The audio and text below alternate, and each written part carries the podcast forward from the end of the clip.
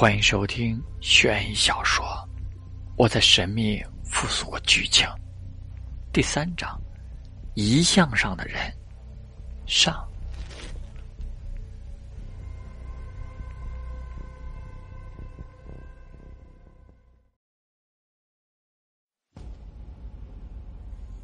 陈兰站着，冷汗直流，表示压力山大。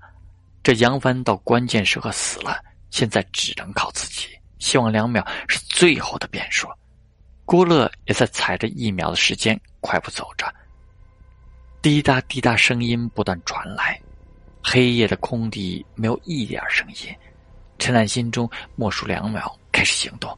他向前走几步，他心里默数着二、一。等到二的时候，就快步向前。郭乐也是这样子行动，两人默契惊人，没有交流了。只要有一个人死了，另外一个人也会死。陈兰看着孤坟越来越近，他不敢大意，越是这时候越容易出事。两秒的时间让他压力山大，如同机械般的行动。他抬腿的速度很快，让他有点抽筋，但他不敢停留，等待木偶的回头。数到一的时候，陈兰继续快步向前，孤坟处已经不远了。越靠近，一股刺骨的寒风迎面而来，他不免打了一个寒颤，但还是继续保持姿势不动。但他的移动速度变慢了，从一开始的一秒三步到现在的一秒一步，这寒气还特别让人不自觉的发抖，很冷，冷的发抖。陈兰继续向前走着，他身体不敢抖动，他觉得自己撑不了多久。这场灵异游戏对普通人来说是无解的，别说他了，任何普通人来都得跪。这寒气太高了，寒气配合七秒死亡时间，根本不给人活路。他有点绝望，站在原地不动。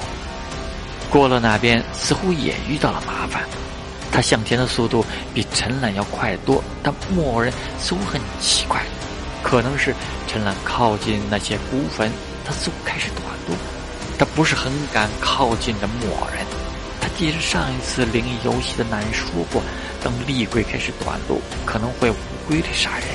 他不敢去动，一旦失败，这次没有人能救他了。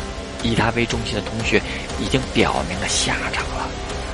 陈兰一咬牙，他必须拿到黑伞，没有黑伞，他连教学楼都出不来，更别说去实验楼了。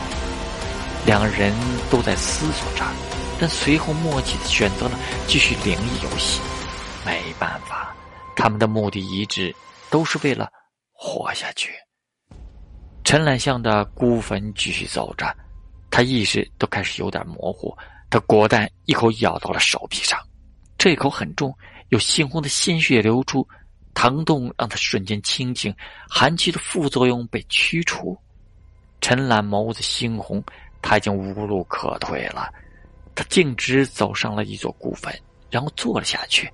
他走不动了，寒气侵蚀了他的身体。